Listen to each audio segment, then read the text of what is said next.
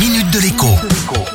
Bonjour à tous. Depuis le début de l'année, sur dix voitures neuves vendues en France, deux étaient électriques ou hybrides. Ne vous méprenez pas, c'est beaucoup, trois fois plus que sur la même période en deux mille dix-neuf. Bien sûr, les nouvelles aides à l'achat d'une voiture électrique ou hybride ont beaucoup joué, en particulier les aides exceptionnelles de cet été.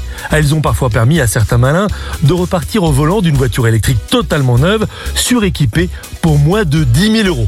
Vous avez raté le coche ? Dressez l'oreille, il y a peut-être un autre bon plan en préparation. À défaut de changer de voiture, vous pourriez peut-être décider demain de changer le moteur de votre voiture actuelle pour l'équiper d'un moteur électrique avec ses batteries. Cette technique, baptisée rétrofit, est désormais légale depuis seulement quelques mois en France. Et en prime, elle bénéficie elle aussi d'un coup de pouce significatif, cinq mille euros d'aide gouvernementale. Une aide que plusieurs collectivités proposent de renforcer. À court ou moyen terme, électrifier une Clio pourrait donc revenir à moins de cinq mille euros. Alors bien sûr, une voiture électrifiée ne sera pas aussi performante qu'une voiture électrique. Je parle en termes d'autonomie. On envisage de cent vingt à cent cinquante kilomètres contre plus du double désormais pour les voitures électriques de dernière génération.